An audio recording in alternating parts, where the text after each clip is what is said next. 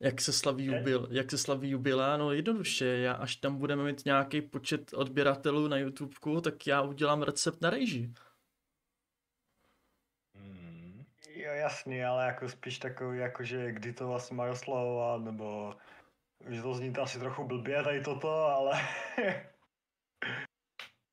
No, tak to ti, to ti neřeknu. Já si myslím, že až budeme mít nějaký hezký, nějaký kulatější číslo těch odběratelů víc, tak třeba uděláme nějaký stream extra o vaření rýže, tvoření map a tak. OK. Ale to, to není špatný nápad, jako vysypeš prostě rýži a pak se z toho snažíš udělat mapu, zároveň u toho jako tu rýži vaříš.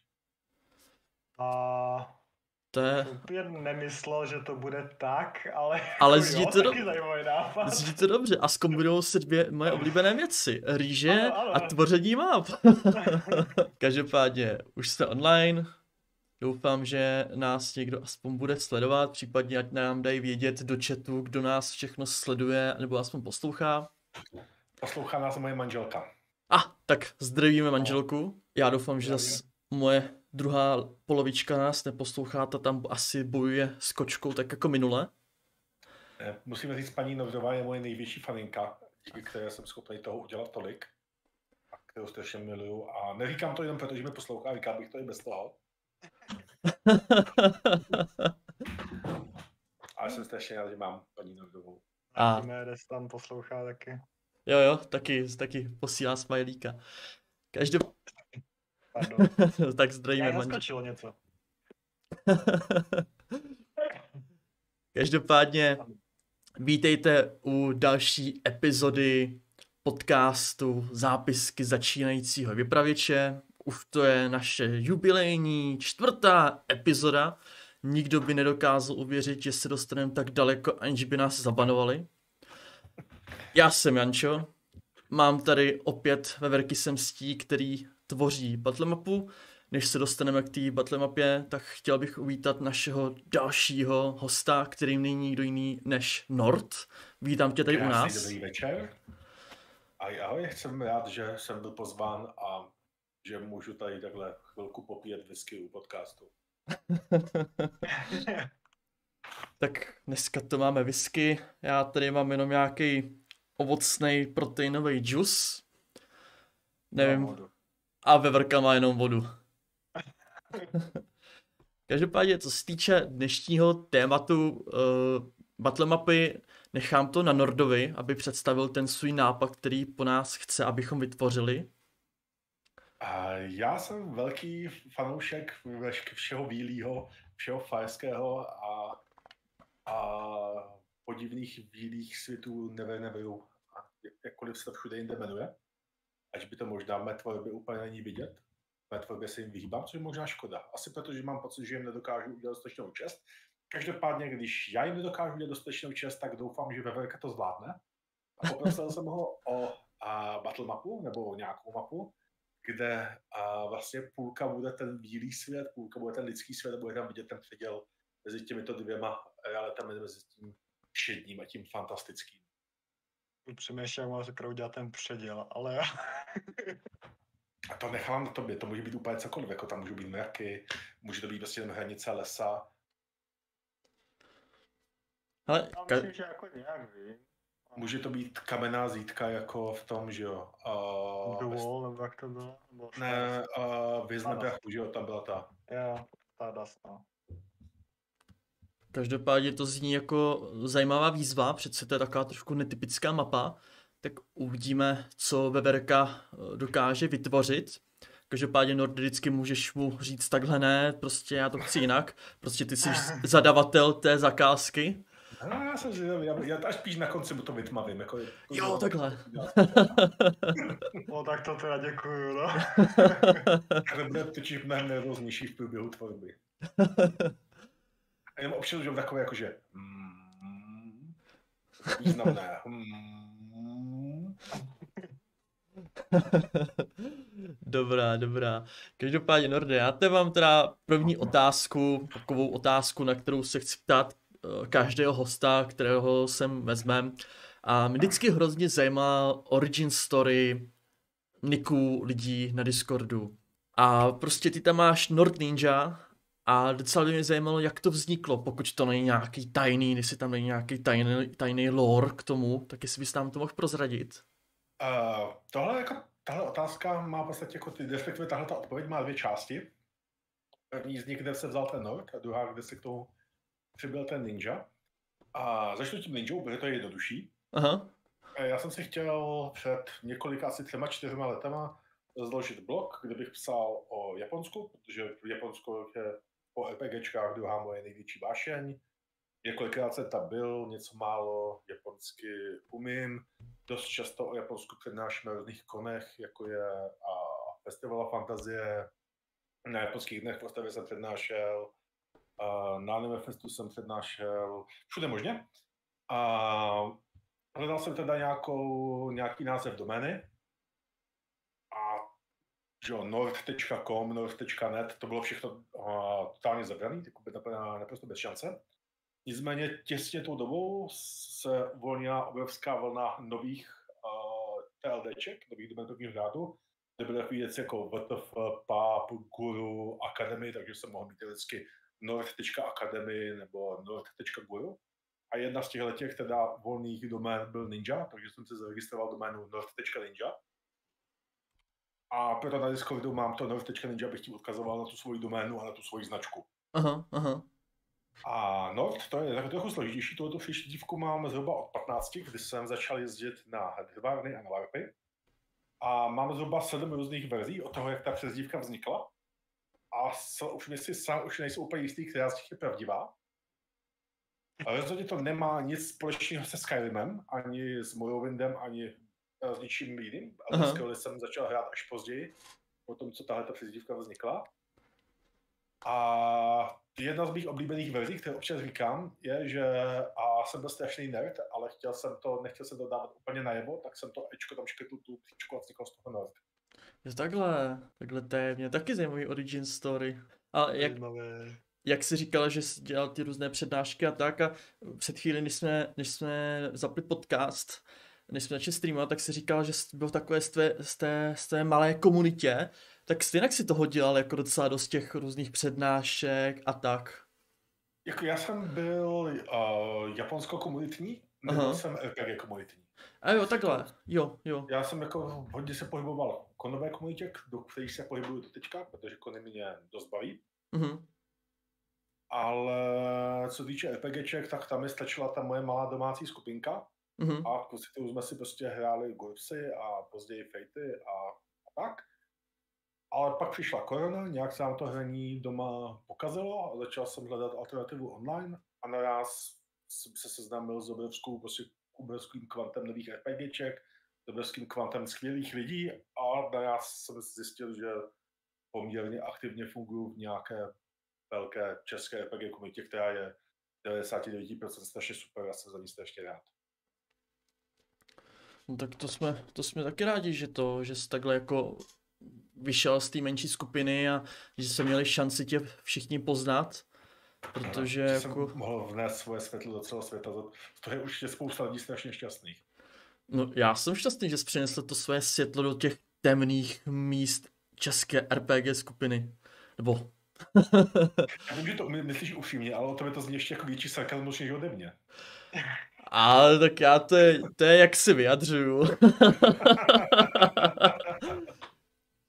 ne, až budeme třeba dělat nějaký stream, možná jubilejní o Japonsku a tak, tě, tě určitě přizvem, protože Japonsko je moje taky velká vášeň. A si myslím, že si taky to, taky si rád to poslechu nějaké názory a třeba se dozvím něco nového a zajímavého. A tebe se vždycky dozvíš něco zajímavého. Ne tak... všechno z toho je pravda, ale vždycky je to zajímavý. A to mě jedno, jestli to je pravda nebo ne, hlavně, že to je zajímavý. ne, z Japonska mám jako navíc spoustu úžasných historek, protože moje výlety jsou občas stejně divný jako já sám. spousta úžasných náhodných setkání. Ale o tom to nemá být, takže vám nebudu vyprávět, jak jsem jednou omylem hrál v japonském divadle, nebo jak jsme omylem měli vyhlídkový vlakem. No tak to, když to takhle nakousnu, tak to fakt musíme na...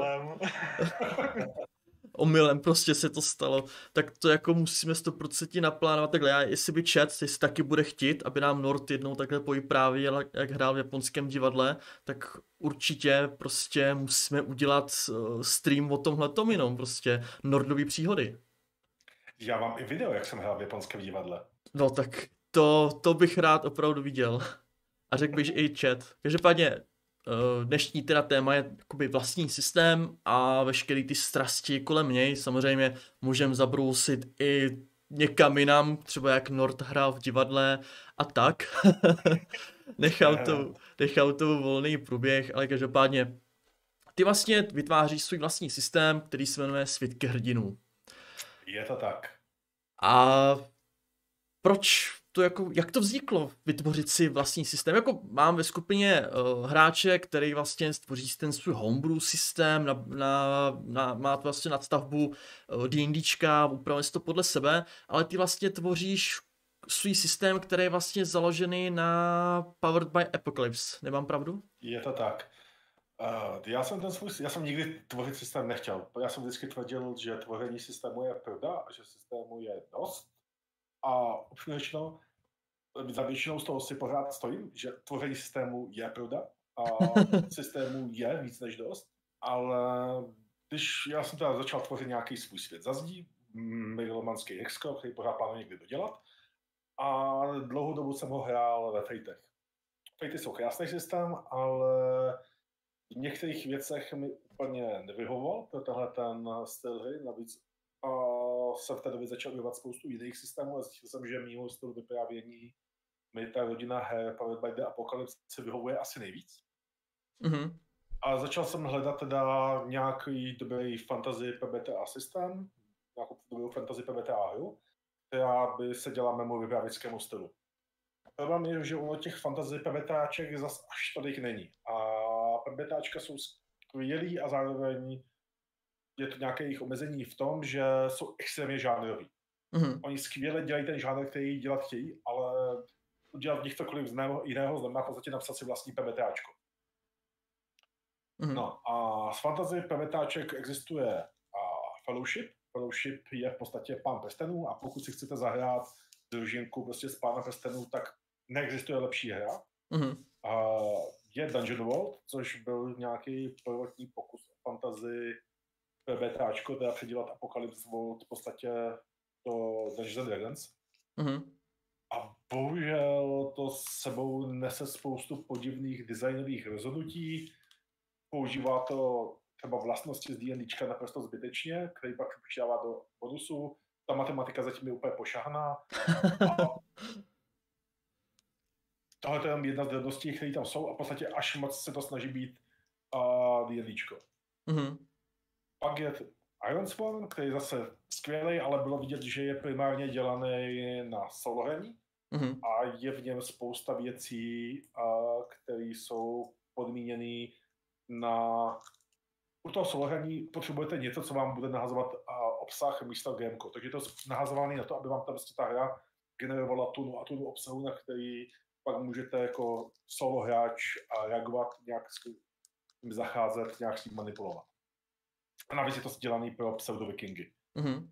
A spoustu dalších her a každý má něco takového a zjistil jsem, že teda žádná ta jako... Měl jsem poměrně jasnou představu, co by ta hra už v tu dobu měla dělat, akorát žádná taková hra jako nebyla, tak jsem začal teda psát svůj vlastní malou úpravu PVTčka, která hmm. začínala na nějakých 16 stránkách a byla pro moje osobní použití po zazdí. Pak jsem to zkusil zahrát s pár dalšíma lidma a ve směs to sklidilo docela úspěch. No a teďka z toho už je taková jakože pěkná brožurka, která brzy vyjde ve verzi 0.6, kterou už si vyzkoušelo pár stovek hráčů a jsou na ní poměrně kladné, kladné ohlasy. S tím, že teda nakonec jsem se setkal se Jiřím Rejtem, který je známý v komunitě jako Skaven, mm-hmm. a který vlastně vlastní Mágo, bývalý fantasy obchod, a zároveň vlastní nakladatelství a Mitago, mm-hmm. který vydal takové věci jako a, příběhy Imperia, nebo Jeskyně a draky, Bauslater, OS a český vlastně se a s tím si teda plášť na to, že svědky hrdinou výjdou u něho, až je dopíšu. to je tak moje cesta. Velice zrychleně. To bylo, to bylo hodně stručné. Každopádně, já jsem ti asi už i gratuloval k tomu, že ti to vlastně, že ti to vyjde oficiálně, ale i tak ti chci takhle ještě jednou jako pogratulovat jako přímo takhle tobě, že je opravdu velký úspěch, aspoň za mě, dotáhnout to takhle daleko, že vlastně i ten svůj vlastní český menší systém se dotáhne k nějakému oficiálnímu vydání. A co ty víš, třeba, třeba i chvíli na to budeš mít i anglickou verzi a vydáš to někde i v, v cizím jazyce? Tohle ne, ne, se mi nechce řešit. jako já budu rád, když to dotáhnu do vydání té české verze a pak se chci soustředit na psaní dobrodružství a dělání prostě nějaký jako podporu toho systému, ale mm-hmm. nechci dělat asi ten systém jako takový. Mm-hmm.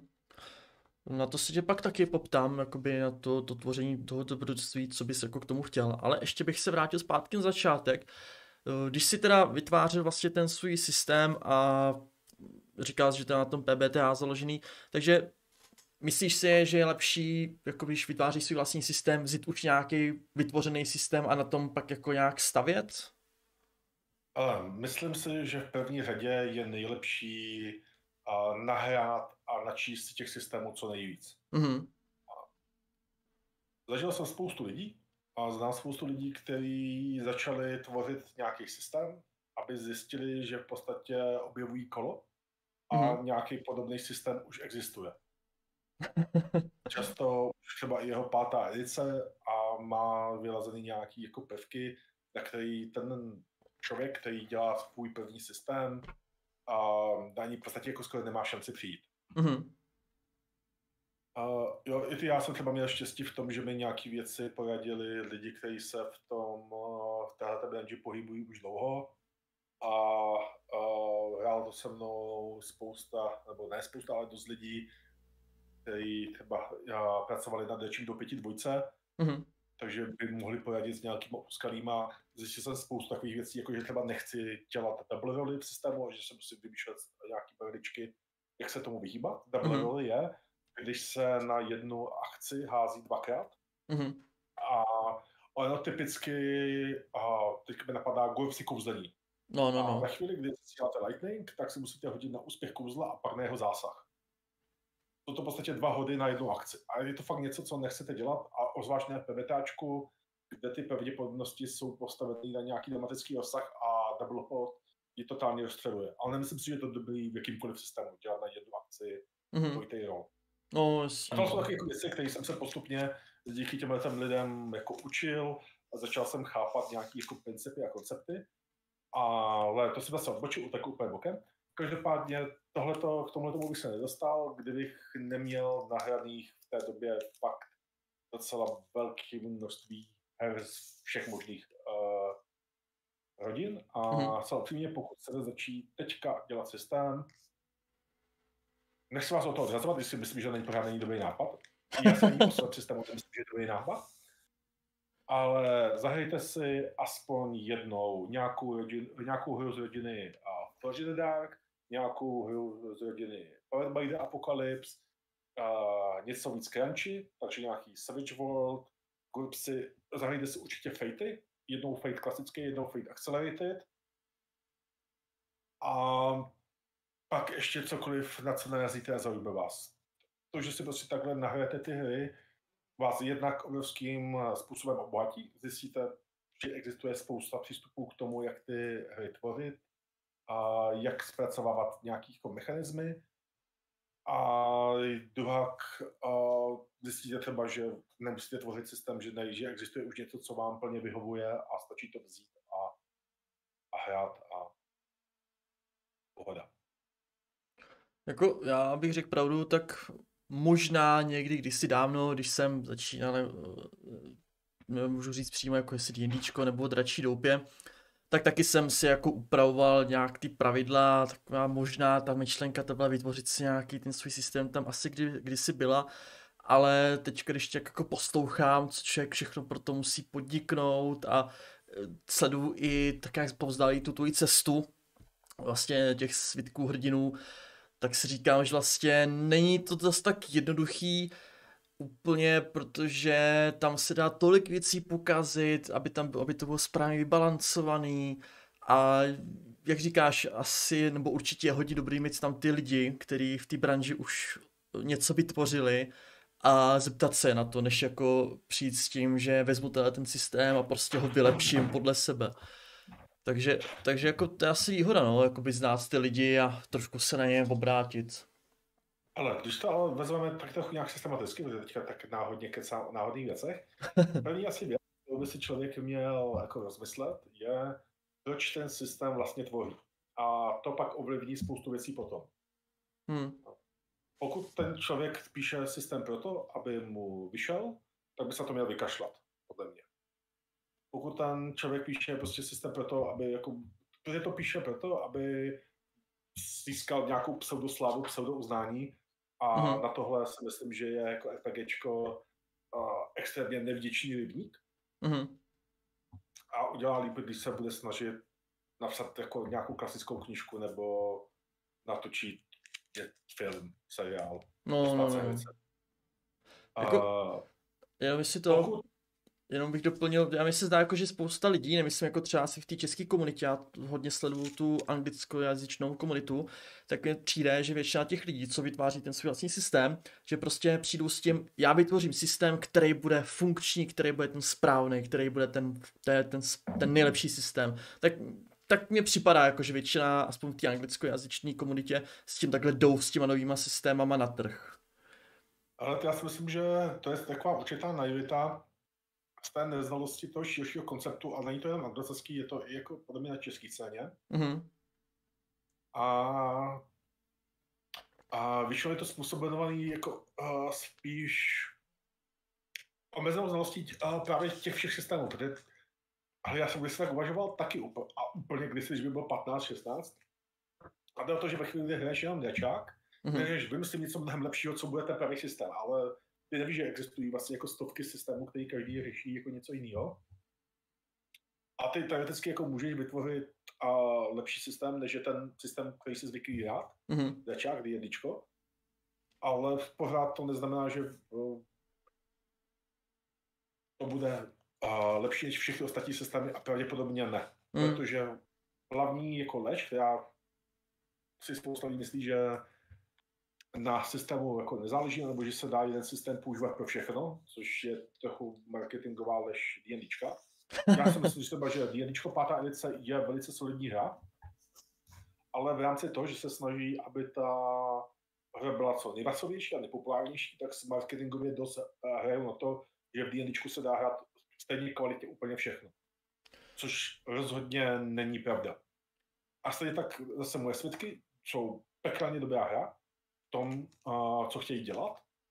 Že je to pekelně dobrý uh, fantasy mm-hmm. pro narrativnější uh, styl hraní, kdy uh, se řeší víc drama a příběh, mm-hmm. ale uh, se řeší jako pravděpodobnosti a flow hry uh, podle příběhového dramatu. Ale ve chvíli, když budete chtít hrát něco dramatického, něco, uh, pardon, něco realistického, nebo budete chtít hrát s taktickýma bojema, nebo budete hrát, co, chtít hrát cokoliv jiného než fantasy, tak svědky jako Sax Hard a rozhodně bych vám je nedoporučil. Mm-hmm. Jo, stejně tak nejsou pro lidi, kteří si rádi hrají číslama, rádi si mazlí uh, postavu, kutí nějaký komba. Ne, proto fakt svědky nejsou, ale to ani není jejich uh, záměr. Každopádně, když se vrátím zpátky k té původní myšlence, toho, jako proč ten tu hru dělat, podle mě dobrý důvod, proč hru dělat, je, že tě to baví. To je no. fakt jako ultimátní jako důvod, který, který mu není proti argument. Mm-hmm.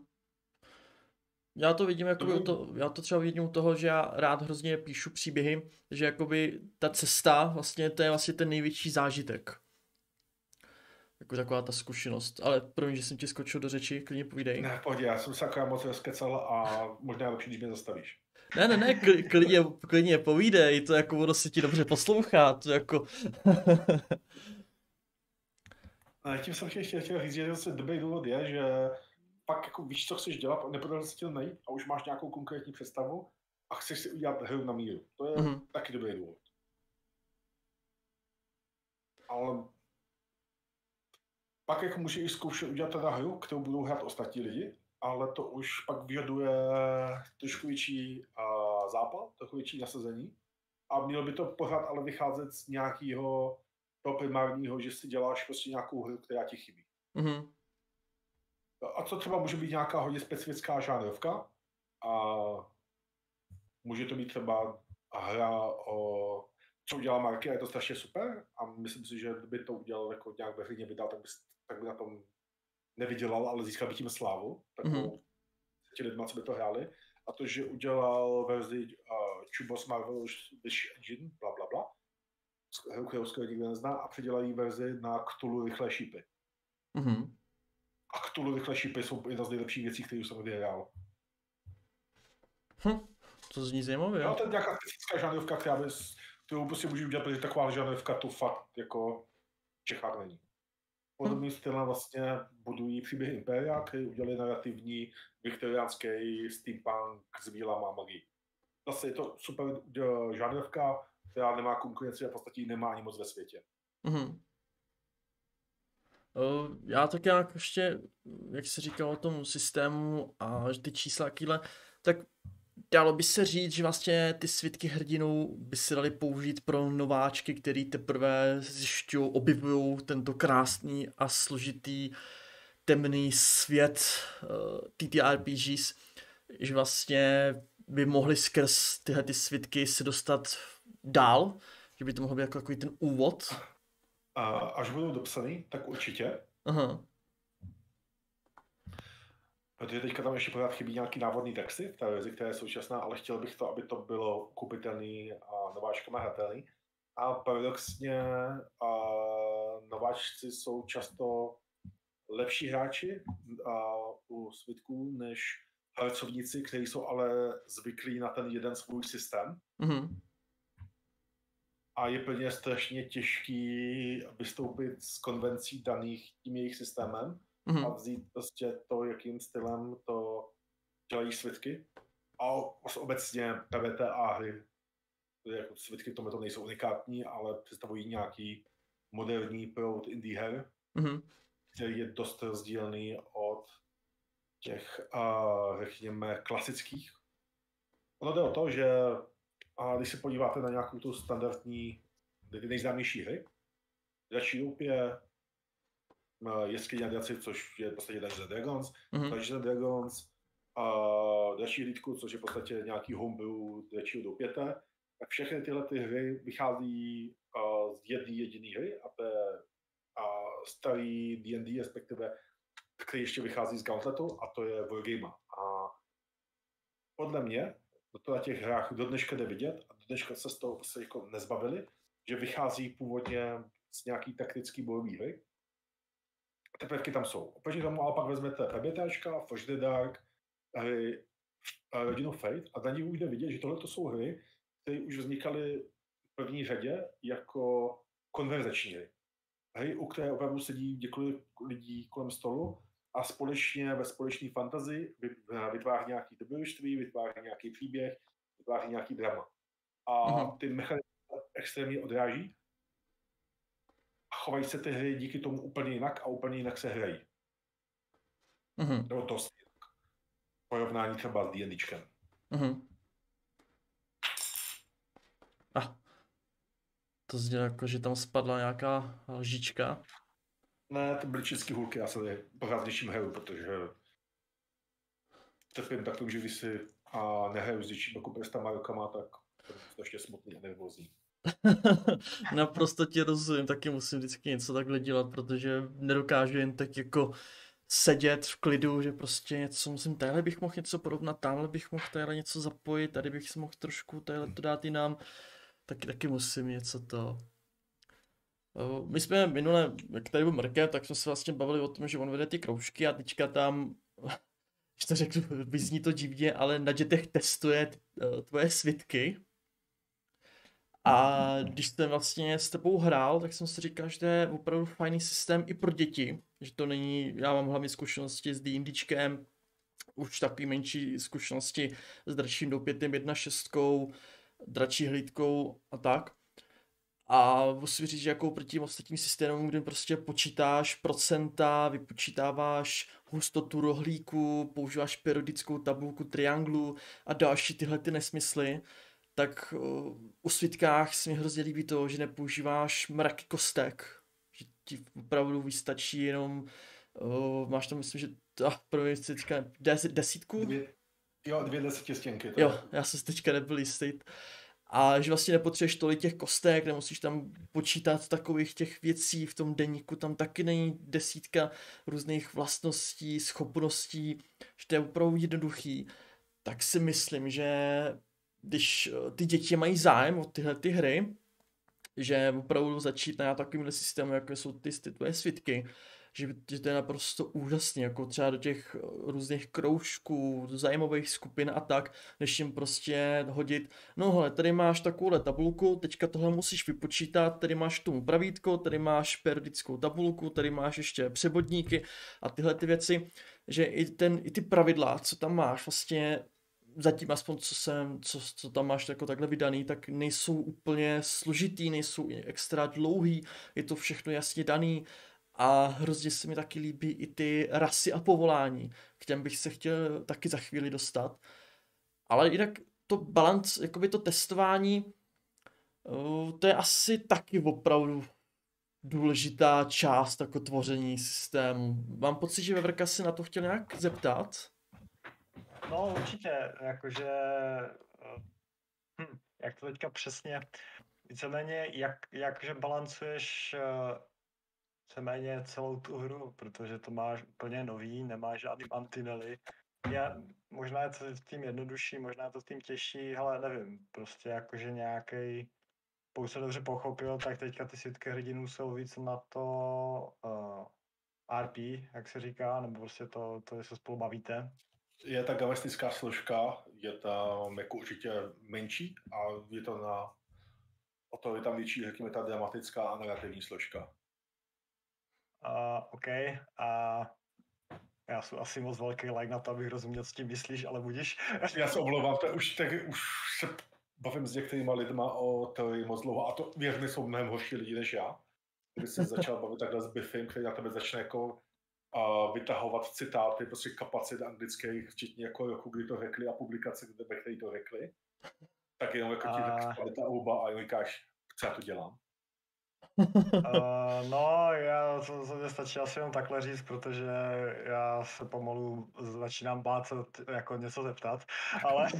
promiň, promiň, to určitě nebylo pomyslem. Ale uh, co se týče té vyváženosti, vtip je v trochu v tom, že já ve svicích uh, se nesnažím o to, aby ty svitky byly vyváženy z nějakého uh, realistického pohledu, Protože za jako realistický vyvážení podle reality je bullshit a všechny hry víc tvrdí, že to dělají, tak to ve skutečnosti vůbec nedělají a jenom mají vyváženou nějakou jako herní složku. Ale snažím se vyvážit spotlight postav. To znamená, aby každý povolání, každý, každá dovednost měla nějakým způsobem, byla užitek, měla nějaký užitek, měla nějaký dopad na příběh a aby ve chvíli, kdy se hraje nějaké to sezení, tak aby každý měl nějakou pěknou příležitost tu svoji schopnost využít a byl stejně uplatnitelný v nějakých situacích. Ne všichni ve stejných samozřejmě, a v boji vždycky budou uplatnitelný některý pování a mimo boj nějaký jiný. Ale to není špatně. Navíc boj je jenom malou složkou svitku a ono, když se ostatně jako budeme bavit o vyvážení, tak většina her, která dělá vyvážení, tak ho stejně dělá jenom pro ten boj. Za ten boj se no, tak ono pro to RP jako to vyvážení je takový jako jo, to samozřejmě dá se, ale to už je spíš na tom, na tom vypravěči. No. Aha, není to úplně pravda. A hmm. na systému fakt záleží. A to vyvážení spotlightu může ten systém hodně ovlivnit. Okay. A o, i já tam teďka zjišťuju, že by se mi tam prostě pár věcí ještě uletěl. Dneska jsem třeba přepisoval divostojce, což jsem dostal dobrou zpětnou vazbu, že věci, které tam mám, některé jsou poměrně situační, ale jejich příprava trvá hodně dlouho, takže tam nemá šanci ta postava získávat ten spotlight tak, jak by si třeba zasloužila. a potom by se tam předtím řešili měňavce, takže takhle to, tohle jsou věci, které já tam pořád musím řešit a které pořád potřebují vyvážit, aby prostě ty postavy fakt jako mohly ty schopnosti používat ve chvíli, kdy je to pro ně relevantní a aby to mělo nějaký zajímavý dopad. Zároveň zase si musím dávat bacha, aby to nebylo opravdu univerzální a dělali ty schopnosti v podstatě to, co si za nimi představuju. Samozřejmě kreativní řešení meze, meze nekladou, ale zase, aby nešlo něco používat na všechno. Jasně. A když jako balancuješ třeba jako takovou tu techničtější část, tak taky to konzultuješ s někým? Ale to je, tam je vtip v tom, že já tam v podstatě jako celá ta technická část už je vybalancovaná. Mhm. A tím, že já tam používám ten základ z PBTAčka, tak v podstatě uh, se všechno hází uh, 2K10 plus vlastnost a hodnoty, proti kterým házíš, jsou pevně nastavené. Je to 15 a 20. Mhm. A ať děláš cokoliv, jakoukoliv akci, tak vždycky je to nějaká vlastnost plus 2K10. A tyhle ty pravděpodobnosti, já jsem, s tím jsem trávil na začátku asi tři dny, kdy jsem si fakt kontroloval, a jak ty pravděpodobnosti vycházejí, a zkoušel jsem právě různé kombinace kostek, různé kombinace hodů, jak by to se různě rozděluje. A já vždycky chci, aby tam byla nějaká jako šance kolem 35 až a, řekněme, a skoro 50 šance, procent šance na částečný úspěch. Částečný úspěch je nějak narrativně velice uspokojivý, postaví si něco podaří, stojí to ale nějakou cenu, buď ve zdrojích nebo v nějakém příběhovém zvratu. Zároveň chci, aby dvě třetiny všech hodů a byly úspěšné, alespoň částečný úspěch, protože to se považuje za nějakou jako zlatou míru zábavnosti, Mhm. že se ti a, povedou dvě třetiny hodů a třetina se ti nepovede. Hlavně a, v to, tu chvíli, kdy já tam pracuji ještě se systémem a zajímavých neúspěchů, že žádný neúspěch ne, nesmí být nepovedlo se ti to, co děláš, neúspěch vždycky musí něco udělat, Mhm. posunout ideálně uh, posunout příběh nějakým trochu jiným směrem, nebo aspoň stát z zdroje a vytvořit nějaký tlak, ale většinou spíš posunout příběh nějakým zajímavým směrem. Mhm. A v tu chvíli pro mě uh, tohle to mi jakoby tyhle ty čísla mi stačí. Mhm. Kdybych tam dělal něco složitějšího a čím komplexnější systém, tím víc si člověk musí jako dopočítávat ty pravděpodobnosti, a, tak pak ano, musí tu vyváženost, tu matematickou, to, jak ty věci fungují za pozadí, řešit mnohem víc. Jinak Mhm. se o to začne rozbíjet, což pak u mnoha systémů se to děje a je to mimochodem třeba vidět i u D&Dčka, když se podíváte, jakým způsobem rostou a skilly, které jsou nebojový, jakým způsobem rostou skilly, které jsou bojový a jak se ty čísla proměňují, tak jde vidět, že tam taky ta maturka trochu hapuje a snaží to zachraňovat nějakýma způsobama. A jsou hry, které tohleto mají mnohem rozbitější. Mhm. Že třeba jako mezi postavou uh, na první úrovni a páté úrovni se extrémně rozevírají nůžky. Zároveň se rozevírají nůžky mezi specialistou a nespecialistou a pak je to špatný jako balancovat nějaký jako výzvy pro to, aby to v podstatě jakákoliv družina zvládla. Samozřejmě, když to děláte jako pro a svoji vlastní družinu chystáte dobrodružství, tak víte, kdo v ní bude, ale když píše, pak píšete dobrodružství pro tým může hrát teoreticky kdokoliv, tak jako nemůžete vědět, jestli tam zrovna budou mít toho alchemistu nebo budou mít toho zloděje. A tím pádem a, to vyžaduje nějakou jako mnohem větší znalost těch čísel, nějakou univerzálnost a tohle to ji strašně snadno rozbije. A já jsem se trochu ztratil ve své původní myšlence, vy musíte zastavit, já se vždycky někde ztratím na cestě. Ne, to je, to je tak prostě jak, jako styl tohohle podcastu, že tak nějak se necháme plynout tou myšlenkou, kam se ten host dostane a pak se budu postupně doptávat, protože je to taky volnější, jak už jsem říkal několikrát, je to jako kdyby se prostě, kdybychom se sešli někdy v hospodě nebo v čajovně a povídali si nějaké to téma, třeba to tvoření systému a prostě kam si jak dostaneme jakoby uh, buď někam do hloubky nebo v okrajově, když se to bude vždycky týkat jakoby TTRPGs, tak to nám vůbec nevadí, právě o tom, právě to se snažíme udělat ten podcast trošku jako jiný, aby to bylo takový volnější, aby to nebyly prostě daný mantinely jako v nějakém rozhovoru. Takže klidně, klidně povídej, pojď dál, já ti Ne, případně... Já už, jsem- já už jsem povídej. Teďka jsme zase něco zeptej, nebo povídej něco ty pěkného.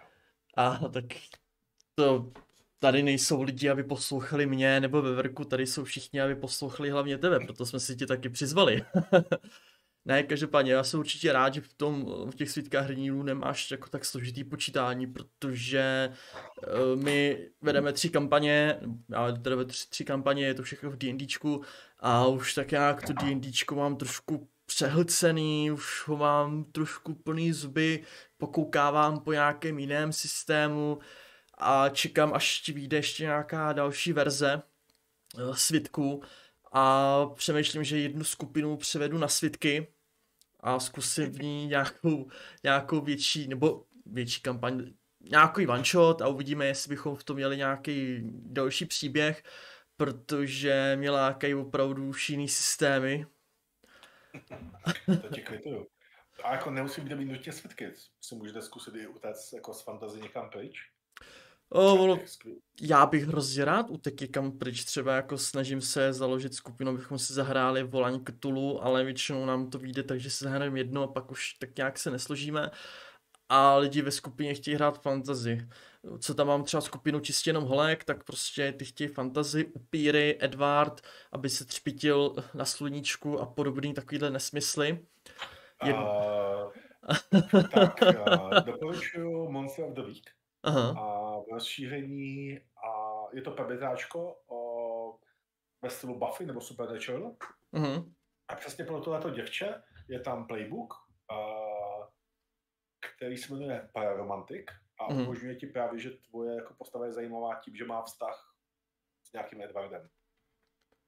No, tak to zní zajímavě, tak doufám, že do holky neposlouchají a nebudu mi tady pak v soukromých zprávách, že mám se naučit další systém a budeme to takhle hrát. Ale každopádně, Ale to je pořád PBTáčko, hraje se to podobně jako svitky, mhm, hází se tam na všechno 2K6, plus vlastnost, je to easy. No tak jo, tak já si to pak seženu, nabídnu to holkám, já si myslím, že oni budou rádi, protože oni taky nemají moc rádi to počítání v tom D&Dčku, oni prostě si chtějí čistě zahrát, RP, bez nějakých složitýho počítání a nejraději by vy- vypálili půlku vesnice přitom, ale to už je... Dokonce uh, Monster of the Week vyjde brzo česky, jako příští týdne. Aha, A určitě už jsou česky přeloženy všechny playbooky. aha. A myslím, že to vyjde na Imagu, pokud se nepletu. Uh, ne, ne, ne, Ne, ne, ne. vydává to Casa de Loco, což Aha, uh, Daniel skvělý chlapík, který řeší svůj krizi středního věku tím, že se zakrožil nakladatelství RPGček. A aha. to fakt jako, pěkně si s tím hraje a moc se těším, až mu to vyjde. Je to sympatiák a strašně mu jako přeju, ať ať to má úspěch. Jo, tak to, tak to já si musím pak najít a podívám se na to. Tak já si počkám, až to vyjde v češtině a změníme systém napříč postupně skupinama. Tak ale takhle, tohle je pro urban fantasy, to, to znamená jako fakt ten Buffy, Supernatural a tohleto. Klasický fantasy si to nezahraješ, na to pořád musíš šáhnout po svědcích. Mhm, mhm. No, tak to nevadí. A, nebo po jiném systému. Ha, ha, ha, ha. Oni existují nějaké jiné systémy než D&D a svitky? Ano, Není možné. na, ta systémy náhradní jiný žánr než fantasy. Ne, to taky chcem udělat podcast o tom, o jiných systémech než jenom D&D, protože když koukneš třeba na Netflix, Stranger Things a tak, že prostě všude samý D&D a přijde mi, že vlastně lidi eh, neznají nebo nemají takové povědomí o tom, že existuje spousta a spousta jiných a úžasných systémů. Například, jak jsme spolu hráli úplně tu naši první hru na Discordu, jak jsme byli v tom, v tom podsetí, v- jako když jsme zemřeli. Yeah, welcome to Dredgeberg. Jo, jo, jo, to, to bylo naprosto super na té lodi.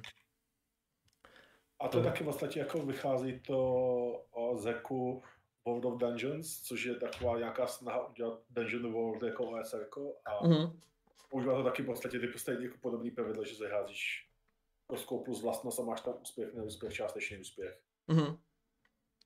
Tam škoda, že jsme to, že jsme pak eh, nehráli ještě dál třeba jedno sezení, protože to bylo dost, dost vtipný. Jako ono to hlavně dělají ty hráči, jako jak se sejdou hráči, tak pak ta, pak ta hra vypadá, jako jo.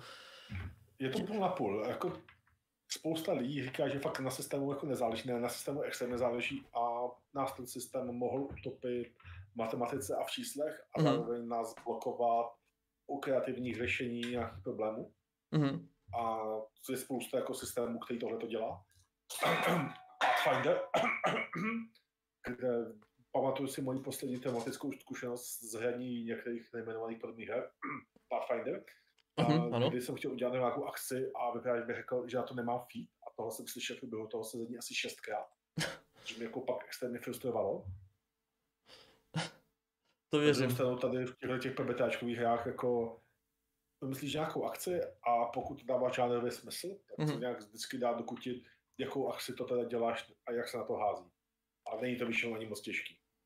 Ono je pravda, že jak já jsem tak nějak odkojený na tom D&Dčku, Dračinu 5 a podobným, tak když jsem hrál vlastně eh, ty svitky nebo případně tam, tam ten one shot, tak já vůbec nevěděl, jak to mám popravdě hrát, protože jsem si nebyl jistý, už jsem tak jako zvyklý, no tady máš přesně ty, ta- ten seznam a tohle to přesně můžeš dělat.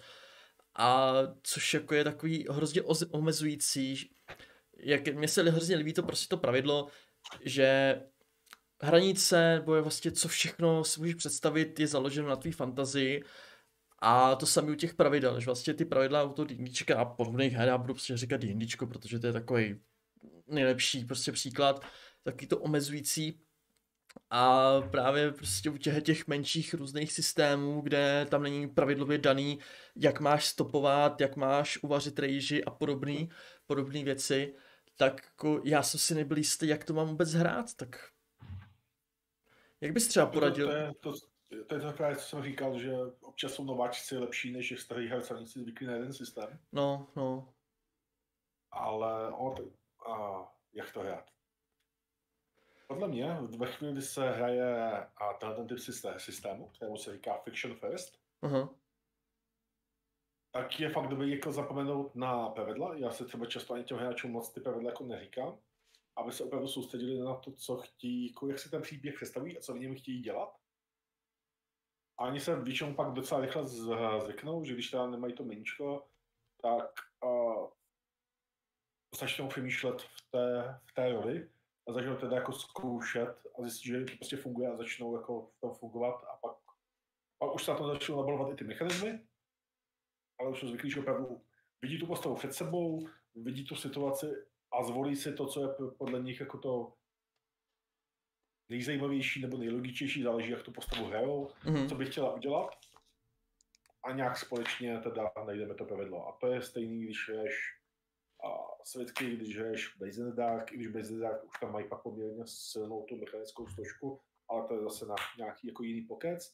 Mhm. Zase je to úplně samé, když hraješ Apocalypse World, nebo mojí současně vlastně jednu z nejlepších her Under the Hollow Hill, že hra, kde hrajete za kočovný bílý cirkus. To zní zajímavě. Je to naprosto fantastický, má to dvě části. Mhm. První přijdete do nějaké jako nové lokace, buď je to ve, a v tom bílém světě, nebo v tom lidském. Mhm. A hrajete v podstatě jako klasický postavy, které tam běhají, musí zajistit uh, místo, kde budou vystupovat, musí tam nahnat lidi, zjistit něco o tom místě, aby věděli, jaký představení bude mít úspěch a tak všechny tyhle ty jako věci vyřešit.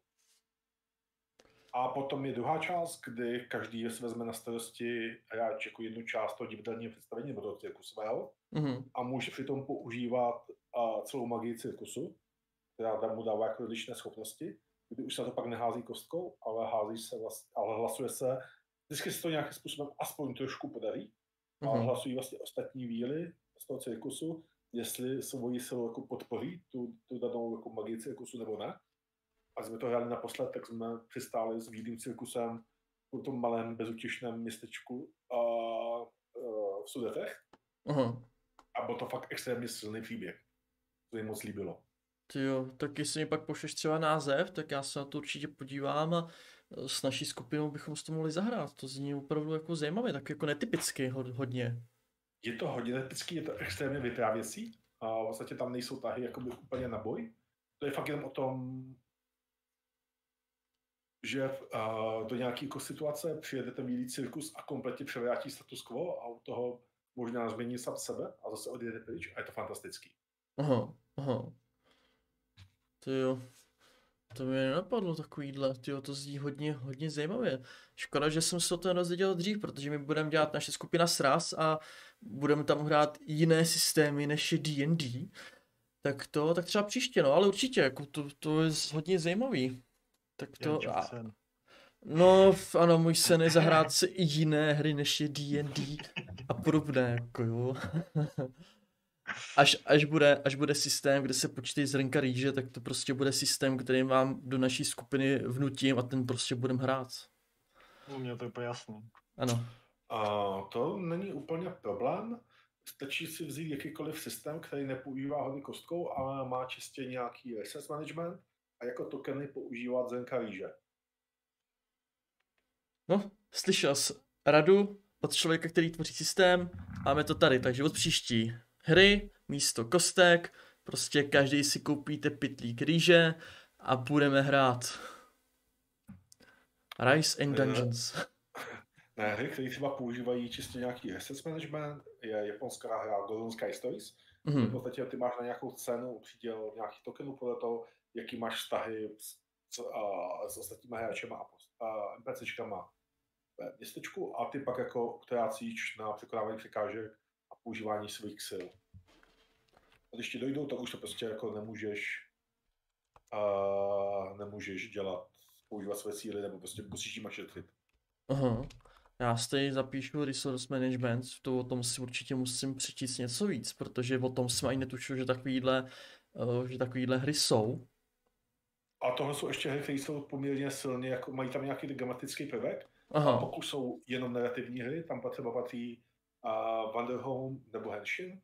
A Aha. ty v podstatě fakt funguje na tom, že ty, uh, když zahraješ nějakou akci v vozovkách, ale je to v podstatě, když se fikčně dostaneš do nějaké situace, která tě znevýhodňuje, mm-hmm. podle toho, jaký playbook hraješ. U uh, Henshinu třeba tam hraješ ze strašně vesmíru, naprosto mm-hmm. skvělá hra. A když uh, ohrozíš sám sebe při ochraně prostě někoho, na kom ti záleží, tak dostáváš token. Podobně ve Wanderhomu za nějaký podobný akce uh, dostáváš tokeny. A pak ve chvíli, když chceš udělat nějakou hustou kulu akci, mm-hmm. tak zase ten token zaplatíš. A je to prostě jenom čistě tam měna o tom, aby se dostával do nesnází a pak mohl dělat cool věci. Ale v podstatě tam není vůbec geometrická složka, nemůžeš, nemáš tam žádný překonávání pastí, je to jenom o tom vyprávění a o ničem jiným.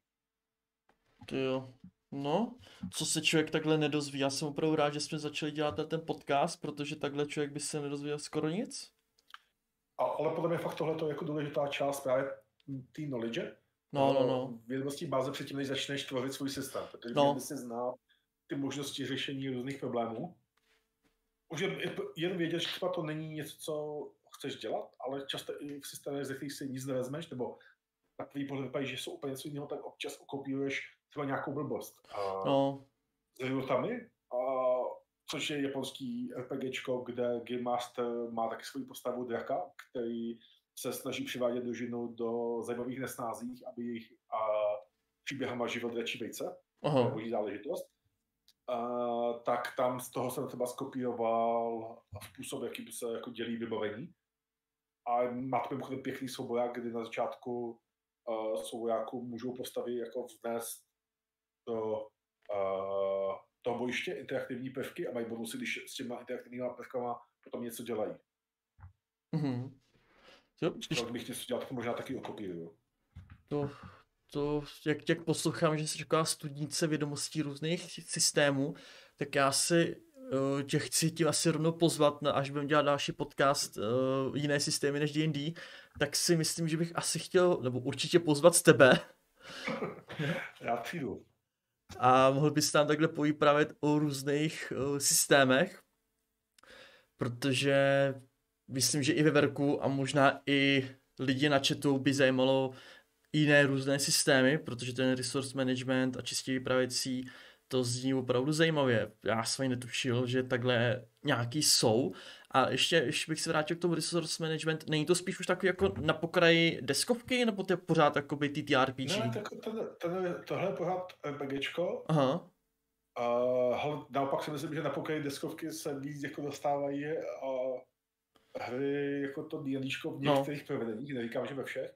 Aha. A ostatně pak to směřuje do deskovek uh, typu, teď jsem zapomněl, Shadows over Brimstone a podobně. Jo. Uh, Gloomhaven, Gloomhaven Aha. kdy v podstatě uh, se řeší primárně nějaký ten kombat na nějakém tom gridu Mhm. a do toho jenom občas máš nějaký jako roleplay prvek, který ale často je o nějakém, nějakým jako návratu do základny, zlepšování postavy, zajištění dalšího questu a vrácení se na ten kombatový grid.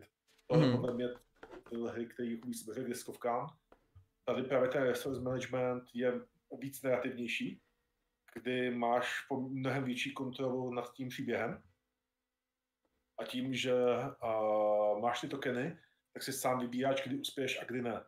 Aha. Kdy je to pro tebe důležité a kdy to pro tebe není důležité uspět. Jo, takhle. No tak to určitě to, tak to určitě bychom mohli víc dohloubky rozebrat při tom dalším samostatném podcastu. A já bych se ještě trošku vrátil teda zpátky k těm tvým svitkům. A jen taková jako vtipná vsuvka, eh, na tvých stránkách jsem koukal, jak tam máš napsaný eh, svitky hrdinu umí a svitky hrdinu neumí, tak je tam pobavilo, že neumí péct chleba, tak se tě chci zeptat, jestli teda dokážou uvařit rejži. Protože... Protože, Neumí ani vařit rejži, obecně svědky hrdinou neumí jako žádné kulinářské schopnosti. a Bohužel mi na to nezbyly už dovednostní body. Sakra, Všechny jsem je do game designu a tady ještě jeden bod jsem dal do heraldiky, takže dokážu nakreslit velice špatný erb, ale vařit nezvládnu vůbec. a, ale tak snad, snad někdy bude nějaký, uh, nějaký přídavek, nějaký DLCčko nebo něco takového a, a uspokojí to. minimálně jako, ale musí dát jako tip na jiný pravidla, který minimálně dobře hoří a dá se na nich ta, ta jako uvařit. Tak to určitě, tak já je pak dám do popisku a dáme tam tip pro zájemce, kteří si chtějí uvařit na různých pravidlech. ne, to jsem chtěl jen trošku jako odlehčit. Každopádně, eh, ty tam máš ve svých svitkách hrdinů různé fantazy, postavy a já se chci zeptat, jak jsi vlastně k těm eh, postavám vůbec došel, jestli máš tam půlčíka, takovou tu typickou fantasy postavu, elf, trpaslík, ale máš tam třeba Malpur, Undary a mě docela zajímá, jak, se vůbec takovýhle jako dostal. Například ještě tam máš ty uh, goblini, což taky mi přijde taková netypická herní uh, postava. Ale to je naprosto jednoduchý. To je tím, že to původně vznikalo pro ten můj svět za zdí. Aha, A všechny tyhle ty jako divné věci v podstatě jsou z toho, že jsem je vymýšlel původně pro ten svůj hexker, pro ten svůj eh, dobrodružství, který pak bych taky rád někdy jako vypublikoval teoreticky. A, a navíc jako já mám rád trošku jako twisty na klasický kliše. Goblini jsou toho krásným příkladem. Goblini jsou často a bytosti, které jsou prostě malí a odpudiví, všichni z jako je nesnáší, jsou takový jako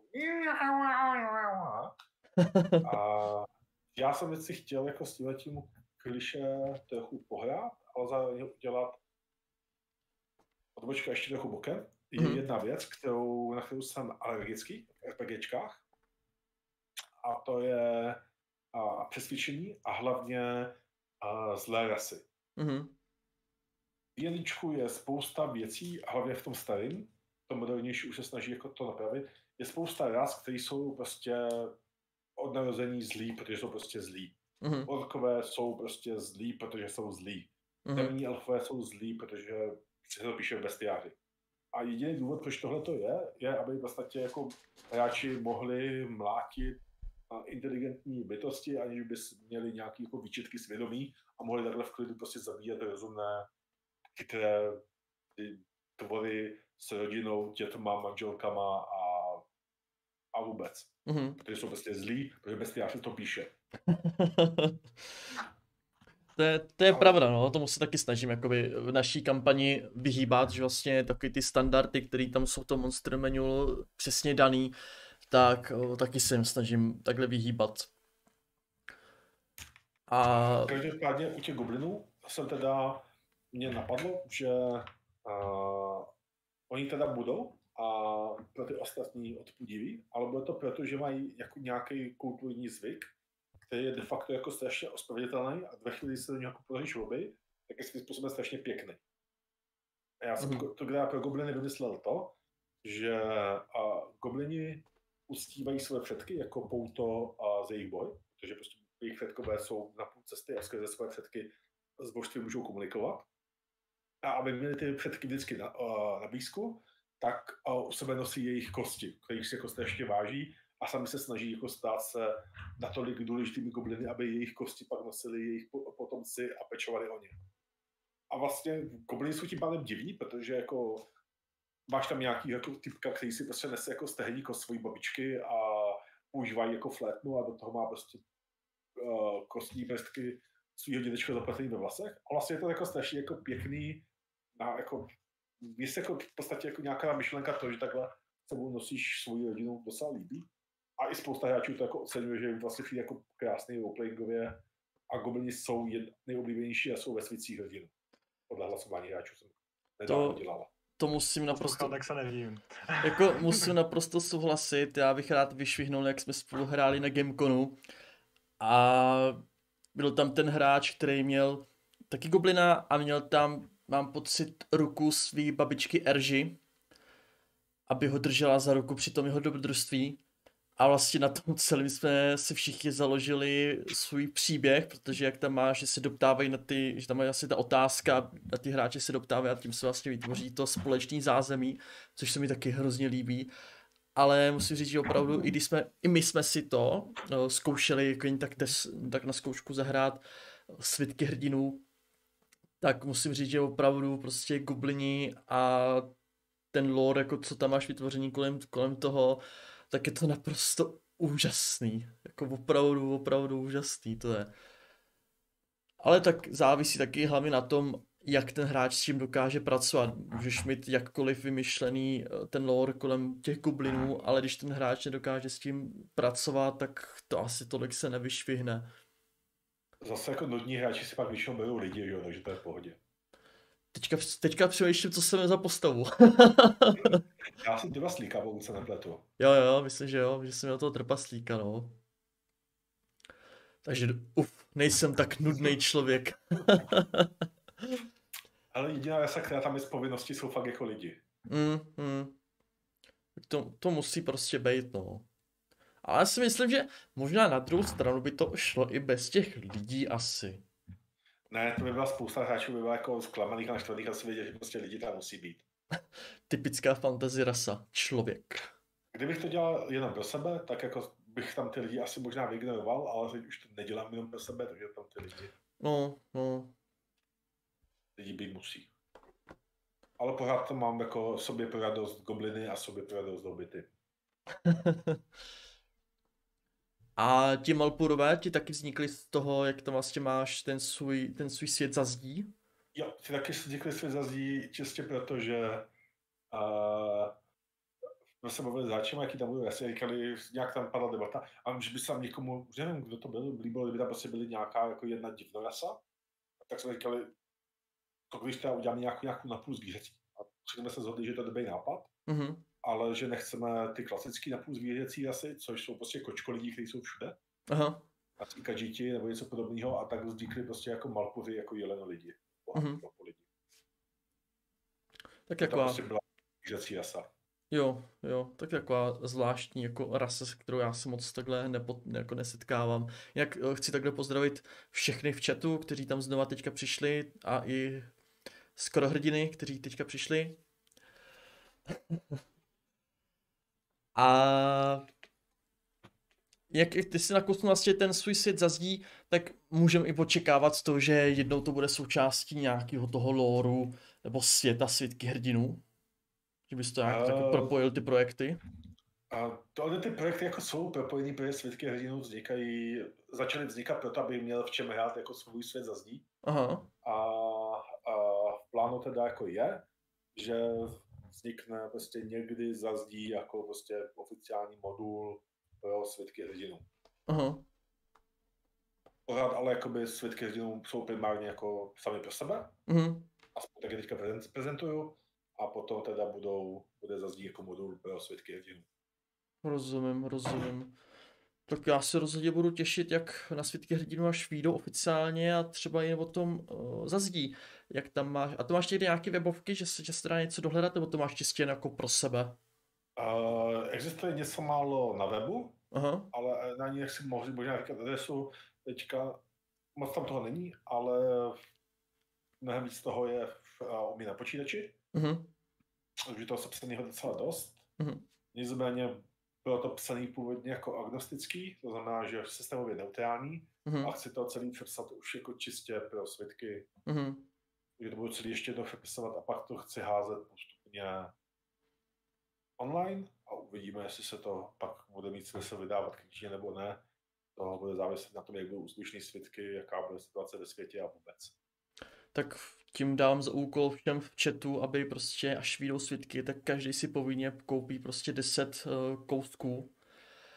A samozřejmě určitě budeme chtít, aby každý výtisk sám osobně podepsal a s věnováním. S tím nemám problém, rád podepíšu jakýkoliv výtisk věnování pro kohokoliv. Tak s tím počítám a podle toho, kdy výjdou, tak příští rok, až se třeba potkáme na nějakém Gameconu nebo na nějakém jiném konu, kam si já odvážím snad vykročit mimo hranice Pardubice, tak si vezmu svůj, svůj kopii a, a nechám ti to podepsat s věnováním. Budu se u toho pekladně červená, protože jsem nikdy nikomu nic nepodepisoval, ale já to udělám. Teda, podepisoval jsem takové ty věci jako mm, úřední, jako předvolání a podobně. Jako, jako, tak, Pracovní smlouvu. Ještě jednou, Verko? Říkám pracovní smlouvu. Ano, Jo, jo, hypotéku a tak vůbec. no, no, no, no. Tak já doufám, že snad budu mezi těma prvníma a, uvidí tě, a uvidím tě ještě, jak se červenáš, protože až budeš u toho stýho fanouška podepisovat eh, tu knížku s věnováním, tak už si na to asi zvykneš, tak chtěl bych být aspoň v té první desítce. Jančo, chtěl bych zažít tu alternativní realitu, ve které mám 100 fanoušků. Prosím tě. Jak eh, píše tvoje největší fan, faninka, tak oddací list si přece podepisoval. To je pravda. Ten jsem, ten jsem podepisoval, tam se mi nepodařilo jako najít náhradníka. to by asi nedopadlo dobře, kdybys tam našel nějakého náhradníka. A nemůžu mít moc hubatý, já nic neříkám. A... A, Vrátíme se zpátky teda k tématu zase. A... určitě, určitě. Já jsem, no, takhle se chci zeptat, vlastně ty svitky jsou hodně napojený na Hexcrawl, takže ty jsi vlastně měl záměrně i s tím svým světem, že to takhle chceš mít propojený? Je to tak, jako protože ten můj, on to teď jako není ani tak svět, jako spíš opravdu jako hr- hratelný modul, to zazdí. Takže je to opravdu hexker, velký, gigantický hexker o velikosti Španělska a je to mnohem větší, než jsem si myslel a bude to víc práce, než jsem čekal. Mhm, Ale i proto ty svitky jsou dělané na Hexcrawl, protože, jak jsem říkal, od začátku to vznikalo jako systém, ve kterým pro moje malý domácí hraní, Mhm. je tam dost věcí podřízených. A takže tak. A proč zrovna třeba ten Hexcrawl, jako proč o, nic, Ale já jsem ne? to chtěl vyzkoušet, protože to tam spousta lidí jako psala, že to vlastně je docela fajn. Uh-huh. A jo, Hexcrawl je podle mě a skvělý způsob hry, pokud chcete hrát něco, v čem má velkou váhu explorace. Uh-huh. Uh-huh. Ve chvíli, jestli vyhrajete prostě primárně jako městský dobrodružství, tak je Hexcrawl docela zbytečný. Uh-huh. Ale ve chvíli, kdy se chcete cestovat po nějakým jako větším světě, který zároveň objevujete a velkou roli tam hraje nějaká interakce mezi nějakýma částma na té mapě, tak ten je na tohle to fakt super. Uh-huh. Nebo pokud teda cestujete po světě, který už je objevený, zároveň tak zase je skvělý point crawl, protože v podstatě hexcrawl je, že máte spoustu hexů na, uh, že máte mapu na hexový papíře a cestování je zjednodušený na přesun mezi jednotlivými hexama. Point crawl je, že každá jakoby, lokace je nějaký bod a mezi tím vedou nějaký cestičky. Mhm. Jako ten Hexcrawl mě vždycky lákal, ale neviděl jsem, jak se s tím vlastně pracuje. A chtěl bych ho postupně jako zanést i do naší kampaně, kterou hrajeme. Takže uh, řekl bych, že já se budu hodně koukat na inspiraci u těch, u těch svitků a celkově tak nějak si dohledávám různé, in, různé informace. A... A... problém, že aha. jako spousta lidí píše o hexcrawlech, ale ve skutečnosti je strašně málo dobrých hexcrawlových dobrodružství. Aha. Sám jsem narazil na jako sotva 10 a upřímně řečeno, když by budeš nutit, tak by napadne tak jako pět. Doporučil bys nějaký třeba? Uh, určitě. Uh, moje asi nejoblíbenější, jo, uvažu. Co je dobrý Beyond the Borderlands. Uh, mají to být tři brožurky, každá po 30 stránkách, venku jsou zatím dvě, bohatě v podstatě tyhle ty dvě stačí na to odehrání. A je to a malý prostě hexcrawlový svět, divočina u pevnosti na kraji světa, u hraniční pevnosti. Vychází to jako, je to velice vzdáleně inspirovaný a, starým dobrodružstvím pro D&Dčko, ale zatímco to staré dobrodružství pro D&Dčko má hodnotu jenom jakoby archeologickou Mhm. a reálně je to dneska nehratelný. Nenabízí to design vůbec nic zajímavého, naopak to má spoustu jako špatných, špatných věcí. Mhm. A, tak tohle to má v podstatě jako na každém hexíku nějakou jako zajímavou věc, se kterou jde rozehrát pěkná zajímavá situace. Je to ale dost minimalistický a vyžaduje to už trošku jako zkušenosti s rozehráváním nějakých dějů. Mhm. Mhm. A další super věc je jo, teď jsem to zapomněl, a jo, Fever Swamp, a, by, bažiny, hličnaté bažiny. Aha. A to asi bych doporučil jako nejvíc někomu, kdo nemá zkušenosti s Skyrim. Jsou to prostě nějaké jako divné bažiny, ve kterých nemůžete, ne, uh, jsou nějací nemrtví, spousta podivných domorodých kmenů, nějaký kulty, má to jeden pěkný malý dungeon, spoustu pěkných situací. Jediná nevýhoda je, že to psaný pro SR, takže spousta věcí je tahaných do konfliktu, ale když to budete hrát jako ve svěcích a trošku pár věcí ohnete, naprosto parádní hra, nebo nějakém jiném systému. Ale Aha. Aha. si propagovat svitky, že jo, když jsem vás přinutil uh, mě nechat mluvit. Další skvělý uh, hexcrawl je Undying Sense, respektive on je dobrý v tom, že má spoustu kreativních nápadů, Mhm. uh, ale ty nápady jsou fakt jenom načrtnutý a vyžadují buď velkou přípravu od Game Mastera, nebo extrémní míru improvizace a musí se člověk fakt té improvizaci extrémně věřit. Mhm. A je to tak jako náročný, že už to v jednu chvíli zaskočilo i mě. A to je, když uh, já to hraju tak, že normálně to nemám nočný dopředu, vždycky se oddalí ten nový hexík, já se přečtu, co na něm je a rozhrajeme tu situaci. A píšou mi to uh, docela jako prochází, a pak se otočí jeden hexík a tam bylo, tady jsou pyramidy a teď vygeneruji nebo vyimprovizuji dungeon, jehož odměnou bude tajemství k rituálu. Mhm. What? Vyimprovizuji dungeon? Na místě? OK. tak jsem jako vyimprovizoval dungeon, nakonec teda nebylo úplně špatný. Do dungeon je teda přesně tři místnosti, protože víc bych fakt jako na místě jako vypláce nezvládl. Aha. Ale naštěstí a jedna z těch místností bylo a jako kamera vtipně označil jako dvoufázové ověření, takže to je jako to zabavilo na dva dny, protože a tam museli přesvědčit lepky, že je mají pustit dál, tak jenom vymýšleli, jak jim donést novou lepku, kterou by pěkně ozdobili a pak zjistili, že se ty lepky musí zhodnout, tak začali rozbíjet lepky, které s nimi nesouhlasí, a bylo to jako, jako docela pěkný.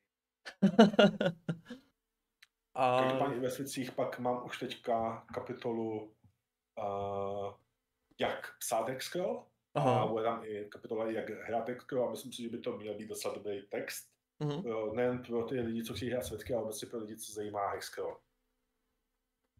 Já jsem to právě už tak nějak jakoby četl, ale já jsem zvyklý tak sbírat ještě informace všude možně, na jeden od jednoho zdroje, takže určitě se podívám i na ty eh, systémy, co si tak nějak zmínil. A určitě se týče vyzkoušíme. Cowboy Lux má na svém blogu, který si teďka nepamatuju, jak se jmenuje, docela dobrý uh, návod, jak hrát Hexcrawly. Myslím, že Markus ho přeložil dokonce do češtiny. Ale není to vůbec špatný text. Mhm. Naopak spousta lidí odkazuje na Alexandrianův blog, kde taky píše o Hexcrawlech. A myslím si, že pojetí Alexandriana je fakt nezábavný Mhm. a zbytečně komplikovaný. A střeste se uh, lidí, kteří hexcrawly komplikují víc, než musí a vymýšlí, když se při náhodném setkání máte házet, ze který hrany hexu to náhodné setkání vyšlo. To jsou úplně ty nejhorší věci nejhorší rady, na které můžete narazit. Aha, aha. No to bych se s tebou pak případně ještě poradil, až se do toho budu hloubějíc dostávat, nebo případně kdybychom udělali i samostatný podcast o Hexcrawlu. Každopádně... Já si myslím, že dobré sebepropagace není nikdy dost, takže jako já se nechám pozvat kamkoliv. tak my jsme jenom rádi, že k nám chce někdo takhle zatoulat eh, na náš podcast. Tím samozřejmě bych rád vyzval i v chatu, kdyby věděli o nějakém zajímavém hostu nebo tématu, který bychom tady mohli tak nějak volně probrat. Určitě nám dejte vědět do komentářů nebo případně mě na Discordu do soukromých zpráv. Určitě uvítáme cokoliv, kohokoliv. A samozřejmě vás chci taky požádat, aby kdo nemá odběr, abyste dali odběr, like, a taky máme Instagram, samozřejmě do popisku to všechno pak dám. A sestříhané verze ob- tohoto podcastu objeví i na Spotify. Každopádně bych se vrátil ještě k těm tvým svitkům. Všiml jsem si že na vašem Discordu, že vytváříte monstra, takže tam je nějaká taková snaha o nějaký monster menu, nebo to bude součástí celé té příručky? Uh, pa, pa, pam. Součástí příručky bude 10 ukázkových monster. Já nechci dělat monster manuál, nemám to, je to, vychází to z nějaký jako mojí vlastní ty, že prostě ty monster manuály nikdy nečtu a spíš chci jako ukázat na deseti příkladech, jak jde udělat jako nějaký mechaniky kolem těch monster, jak je udělat zajímavý, jak si s vyhrát. A pak je Mhm. druhá věc, která už je napsaná, čeká, až já ji vysázím a zedituju. To je komunitní bestiář, kde mi a 11 talentovaných tvůrců z České republiky a ze Slovenska. A třeba jako Lakro nebo Jocho, Sparkle, která bude budoucí hostem tohoto podcastu, spoiler, spoiler, a přispěli fakt jako pěknýma monstrama, akorát je musím teda předělat a zeditovat a vysázet. Už, už mám. A to A- bude jenom takový jako bonus. A se jestli- můžeme vědět, jaký monster tam jsou, jestli tam jsou nějaké netypická, specifická monstra, nebo tam máš... Takový- Všech, eh, v tom komunitním jsou všechny boží. Eh, Z hlavy eh, Sparkle tam udělala určitě magické rohošky, který přestal bavit, jak po nich eh, lidi šlapou a spojili se v jednu velkou magickou bytost. Ty jo. Takže rohoškovej golem, to tak veme. A myslím, že to byla nějaká mnohorožka nebo něco takového. Jo, ok, zajímavý. Ty jo. Ale všiml jsem si, že tam jste nějak řešili i přes nějaký tvoření, přes tu umělou inteligenci tvoření těch příšer.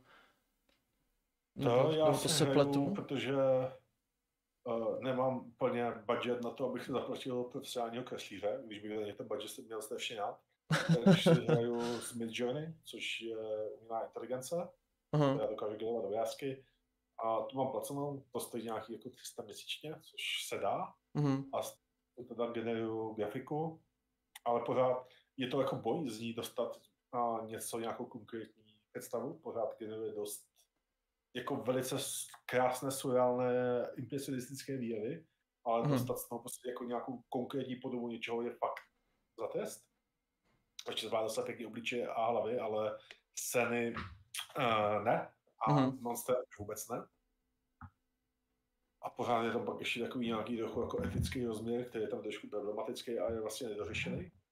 I právně etický, Mhm. protože jak je to vlastně z licencí toho samotného. No takhle, tam je jako ta licence, já mám jakoby komerční licenci od toho, od těch tvůrců toho softwaru, takže já ty, tu, ty výtvory můžu využívat komerčně. Mhm. Mhm. Vtip je v tom, že ta samotná umělá inteligence byla trénovaná na obrovský jako databázi obrázků a aniž by ti autoři jako měli, dali souhlas k tomu, že ta umělá inteligence na nich trénovaná bude. Takže tam Jo. jako, jako otázka, a je to něco, s čím se musí, musí právo a svět ještě vypořádat, jak tohle to bude fungovat. Mhm. Já si myslím, že umělá inteligence tvorba obrázků je skvělá a že to nějakým způsobem otevře zase nějaké pole jako dál, Mhm. ale měly by ty umělé inteligence být podle mě trénovaný buď na věcích, které už nemají licenci, to znamená jakoby kresby prostě nějakých starých autorů a podobně, Mhm.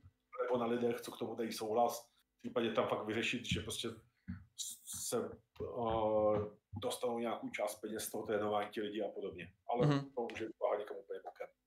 No jasně. Jako, jo, když jsme hráli volání Kotulu, tak jsem nechával zkoušet vytvářet přes Midjourney a ještě myslím, že ten dolí nějaké ty příšery jakoby čistě z popisku, co tam byly v té příručce.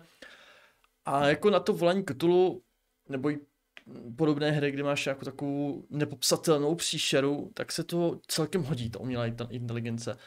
Ale když tam zadáš nějaký konkrétní jakoby zadání, nějaký postavy, jo, vytvoří to úžasné věci, třeba ten Midjourney, ten je naprosto úžasný. A tam se na té stránce taky předplatný nemám, protože já to zase tak tolik nevyužiju, ale i tak, i když koukám na nějaké ty obrázky těch postav a takový, tak pořád to není tak dokonalý, že prostě na těch ty oči nejsou úplně perfektní vlasy a tak, takový ty detaily tam prostě ještě jsou a pak jsem koukal, že oni to asi hodně upravují, ale to, to už jdu taky eh, od tématu úplně, ale rozhodně doporučuji komukoliv, kdo by si to chtěl něco vytvořit, nějakou příšeru nebo aspoň jenom ilustrační obrázek něčeho, sice nikdy to nebude podle představy, protože když chcete něco podle představy, tak je nejlepší si to prostě nakreslit, ale pokud máte uh, grafické nadání jako já, což znamená, že žádné, tak uh, buď si sehnat někoho, kdo prostě dokáže to kreslit, anebo prostě takovýhle teda tu umělou inteligenci,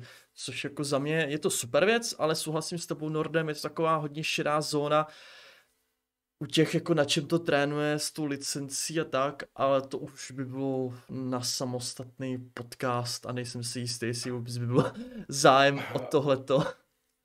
A hlavně to nemá ani jako nějaký řešení nebo no. odpověď. My to určitě nevyřešíme. To ne.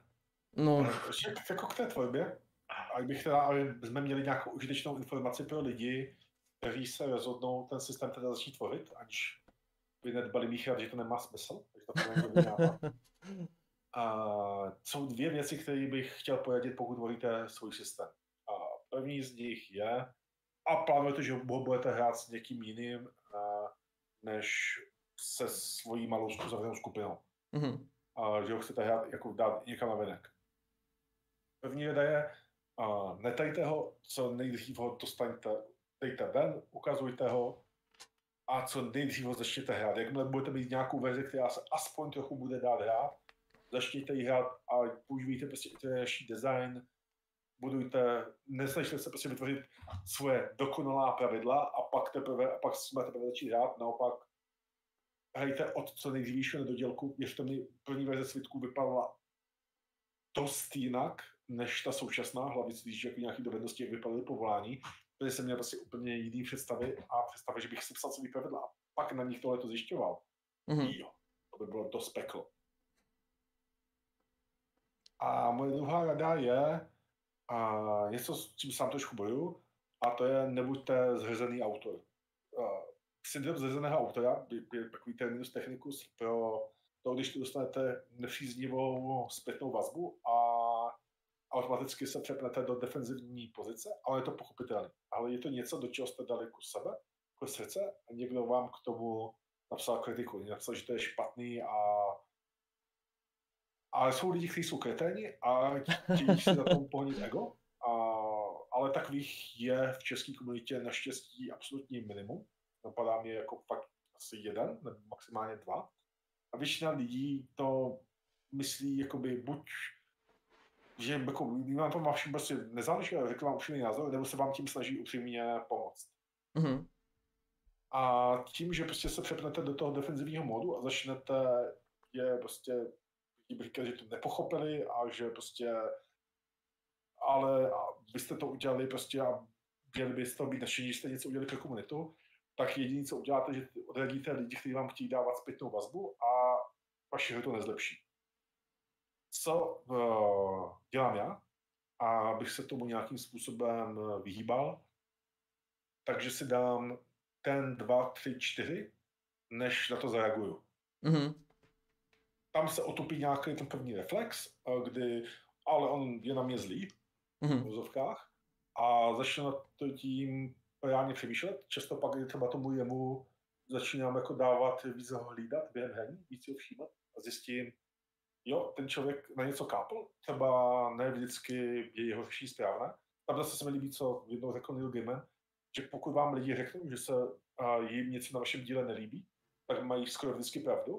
Mm-hmm. Ale když vám řeknou, co máte udělat konkrétně jak jinak, tak a, skoro vždycky tu pravdu nemají. Takže dívejte, když vám lidi řeknou, že pro ně něco nefunguje. Mm-hmm. Ano, pro ty lidi to nefunguje z nějakého důvodu, ale když vám řeknu, že máte něco dělat jinak, a to se mi třeba stávalo párkrát, že jsem dostal od lidí, kteří jsou často jako zkušení tvůrci rady, kteří ale znamenali tvořit v podstatě jinou hru. A sojáč, ale já chci dělat tuhle tu hru a kdybych chtěl dělat v vozovkách uh, hru bez a vlastností, což jsem dostal jednou radu, abych v té hře vůbec nebyly vlastnosti, mm-hmm. tak bych dělal trochu něco jiného. Mm-hmm. Takže, takže vnímat tu zpětnou vazbu, dávat se na ní odstup, zamyslet se na ní s odstupem, ale pořád si udržovat nějakou jako konzistentní autorskou vizi, protože pořád děláte hru, která, celou upřímně řečeno, a nevyděláte na ní, nebudete z ní slavní, ne, ne, nezaplatí vám dovolenou na ničem, v podstatě ani jako mm-hmm. bezky. Takže by vás měla bavit. Protože to je to, co si z toho odnesete nejvíc. S tím naprosto souhlasím, já se hodně jakoby, vyskytuju ve spisovatelských skupinách.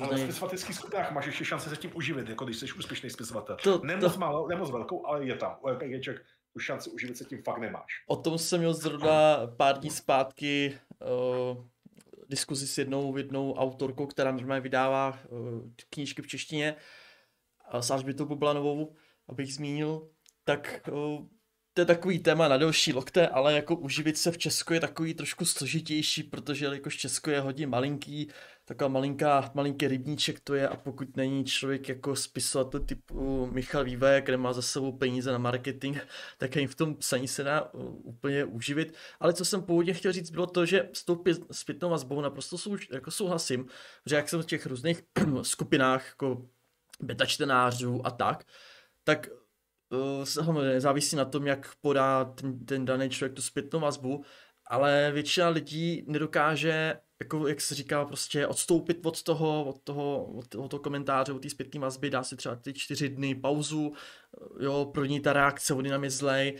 dát si pak se nad tím zamyslet a pak teprve reagovat, tak to vidím, že spousta lidí nedokáže, nebo aspoň jako s těma lidma, který já se setkávám, nebo tak na tom těch skupinách, je prostě vždycky hnedka na to je, to je, nám útočíte, vám se to nelíbí, vy to jste nějak jste nepochopili, jakýhle, že opravdu to je úžasná rada, kterou by si měl vzít každý k srdci, a opravdu si na každou tu radu koukat s odstupem a ne každá rada je opravdu na tom, aby člověka schodili, ublížili mu, prostě, aby si to rozmyslel takovýhle, že ten člověk to vlastně tvoří pro sebe a kdyby nechtěl ten jiný názor, tak vlastně to nedá, nejde s tou kůží na trh. A tady bohužel je určitá část lidí, a, kteří čekají, že automaticky za to, že něco udělali, si zaslouží uznání. Mm-hmm. A ať je to bolestivé, je to často bolestivé i pro mě, protože bych taky chtěl uznání za všechno, za každý pet, který udělám. Tak koho to jako ve chvíli, kdy tím jdete prostě na veřejnost, tak jako ta šance na to uznání je taková, jaká je. No. Jako mm, mm. a dá vůbec jako práci zaujmout lidi natolik, aby si vůbec toho, té vaší věci všimli. Mm-hmm. A získat od nich ještě uznání, Fů, to je fakt jako námaha.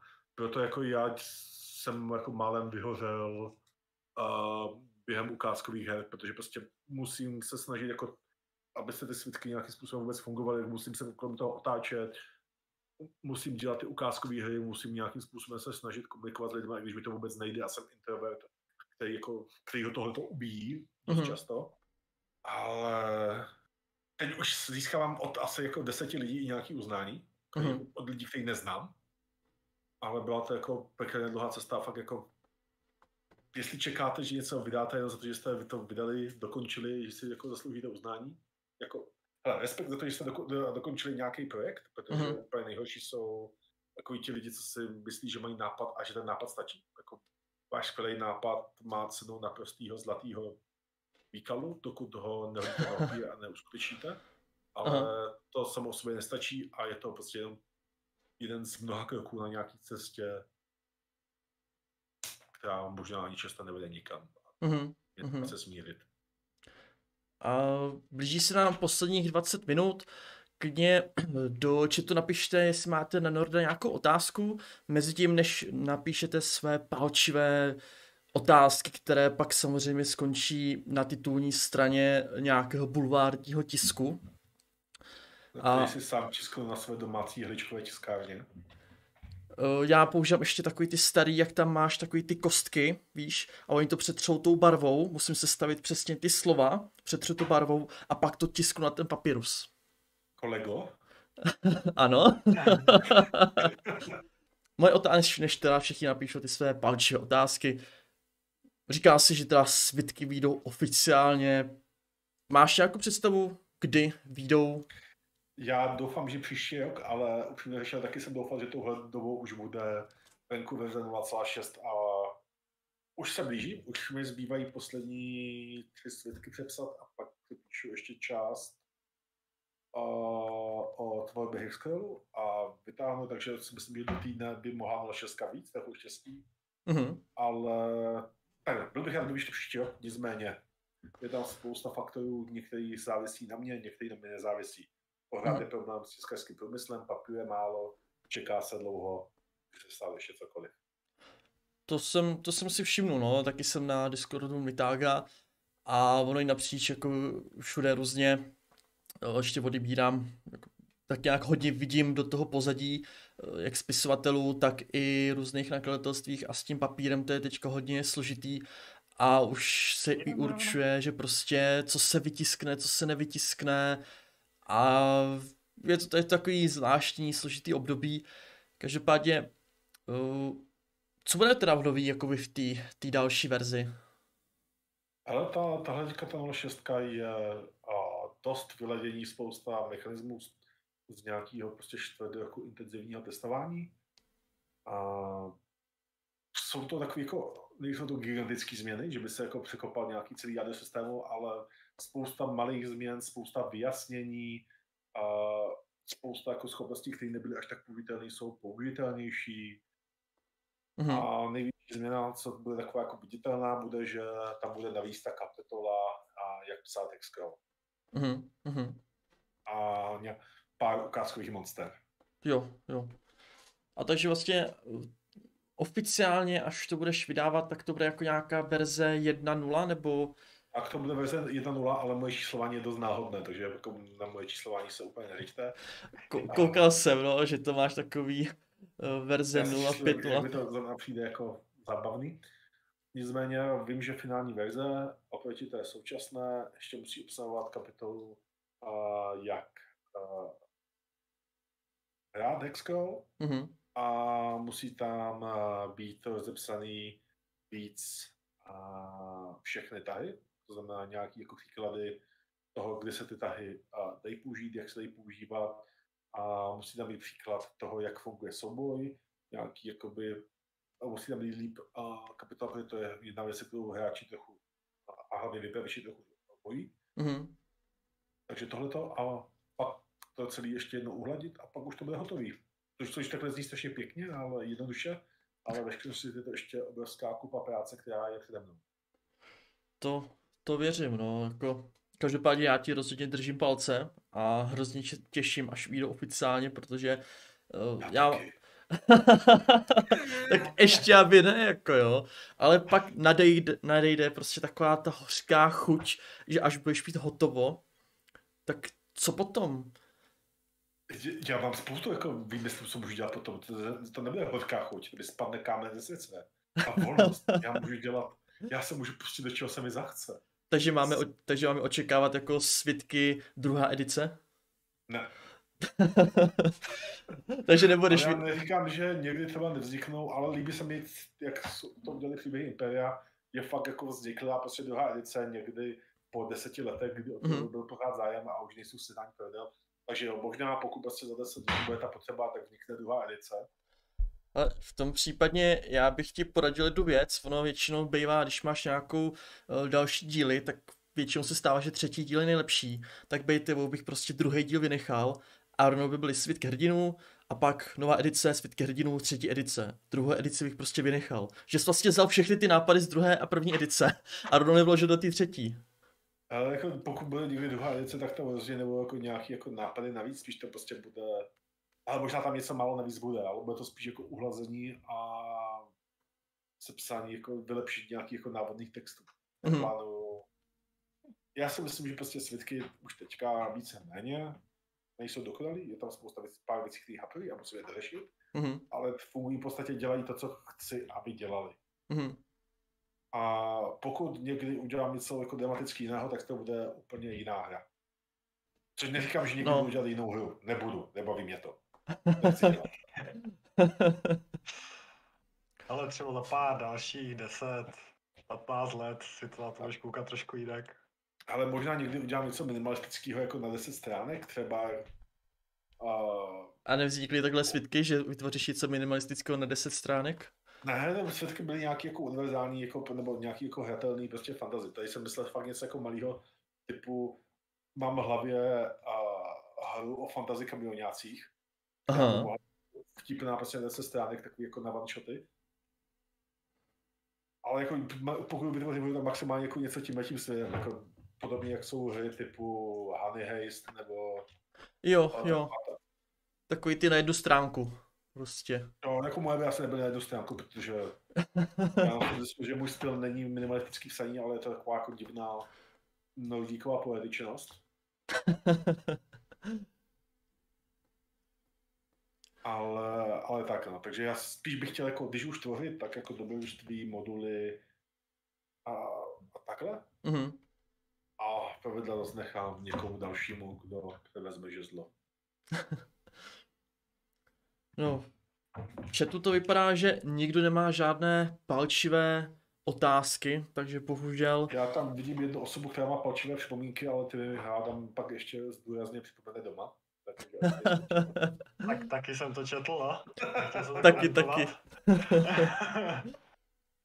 takže já bych klidně pomalu už začal ukončovat uh, náš podcast. Já ti moc krát děkuju, že ses uh, účastnil tohoto podcastu. Byla to trošku jako šílená jízda, což to je takový náš styl od všeho trochu. Já se omlouvám, že já utíkám a moje myšlenky jsou dost... Já se divím, že dokážu udržet jako koncentraci a pozornost na to, abych to dokázal něco sepsat na papír, protože jak pustlím. To dá velice rychle. Ne, to, to, jako, to jsme rádi, že jako se zabrousíme i do různých témat, protože nám to dává nápady na další podcasty a prostě může to být i zajímavý pro ty posluchače. Každopádně doufám, že i naše posluchače to eh, bavilo a dozvěděli se pár nových věcí a pokud ne, tak tak snad příště se dozvíte pár nových věcí, ale jak už jsem několikrát říkal, tenhle podcast není o takových těch top 10 věcí, co máte dělat, abyste vytvořili vlastní systém. Jo, takže... Já, já chci teďka udělat podcast top 10 věcí, které nesmíte dělat, pokud chcete dělat vlastní systém. První z nich bude dělat vlastní systém. Aha. Ale postřelil jsem, že taky chci, že budeš dělat nějaký svůj vlastní podcast. Tak jestli chceš, ne, tak jsem... Ne, nechci, ne? Nechci, nechci dělat podcast. Ne, ne, ne. Já myslel, že něco takového jsem postřeh na tvém blogu. Ne, já uvažuji, že bych dělal jako workshopy, který jsem už uvažoval, bych je udělal v listopadu a pak jsem trochu vyhořel a vykašlal jsem se na to, ale pořád to nějaká vize, uh-huh. ale to nemá být jako podcast, to reálně, že se prostě sejdeme na Discordu a budeme se jako bavit o nějakém tématu. Tak... A ani, to, ani to nemá plánu nahrávat, že to prostě bude fakt jako malá pracovní skupina. Jo, jo. Tak to určitě bych se taky rád připojil a třeba získám nějaké informace a naučím se zase něco nového já věřím, že to bude jako, pokud, se mi to, pokud to zorganizuju, uh-huh. tak to bude obohacující pro všechny, včetně mě. Každopádně. Každopádně, pokud teda a byste se mě chtěli cokoliv zeptat, nebo jako řešit se nebo nějak tvorbu systému, a tím nemyslím teďka jenom Janča, ale kdokoliv z posluchačů, napište mi ideálně na Discord, tam je největší šance, že vám odpovím. A přidejte se, nebo se přidejte na přímo Discord Svitku hodinu a strašně já s váma Já si o RPGčkách se bavím strašně rád a strašně se rád s kýmkoliv o RPGčkách pobavím. Veškeré odkazy na Nordovy sociální sítě jsou v popisku. A určitě, pokud tam někdo není na jeho Discordu, určitě se tam připojte, je tam naprosto úžasná skupinka lidí. A vždycky, když tam přijde někdo nový, tak Nord ho hnedka uvítá, takže uh, ta komunita je naprosto úžasná. A taky vás chci poprosit, kdo nemá odběr na našem kanálu, tak prosím dejte odběr, velice vám to pomůže, dejte líbí se. A samozřejmě můžete nás i promovat na různých serverech, jako je Kostka, RPG Forum, snažíme se trošku jako rozlizat různě všude možně po těch sociálních sítích a dalších skupinách. A pokud máte nápad na nějaký další téma, nebo i hosta, budeme za to velice rádi. Další téma, který už máme pevně daný, bude tvoření světa, tvoření příběhů a dalším hostem bude Sparkle. Přesný datum... Ano, máte se na co těšit. Přesný datum ještě není, ale vypadá to, že to naplánujeme na 11.12., což je neděle, začali bychom zase v těch 7 a do těch 9, ale to už předbíhám. Každopádně, Norde, ještě jednou děkuju, že ses uh, k nám přidal. A Veverko, Já jsem se rád Veverko, můžeš ukázat Nordovi svoji... Já jsem to tam právě to jakože od, oddálil, ať vidíte, na co jsem stvořil. Jinak se omlouvám, že jsem do toho moc, eh, moc jako neříkal moc. Já jsem nějak se tak ztratil v té diskuzi a nějak se koncentrovat mapu, takže sorry. Tak jestli nám Norde, nebo ve Verce zhodnotíš, jak se mu jeho dílo povedlo, nebo jestli to má předělat? Ne, mě se to jako překvapivě nebudu kritický, mě se to hodně líbí. Líbí se mi nejvíc to Jiří jako nahoře, to je fakt jako fantastický. Je s tou mlhou a tak. A myslím si, že to je jako krásná vlastně jako přechod z nudného lidského světa do kouzelné plátkové říše zazdí. Takže je tam ta zeď, to je ještě úplně sympatičtější. Dávám 9 z 10 ninjů. Super. jo, potom battle mapu já ji budu dávat jak na náš Instagram, tak i postnu na různých Discordech. Tak jo. Děkuju, že jste poslouchali. Neponocujte a uslyšíme se příště. Mějte se krásně a hejte hry. tím můžeme souhlasit.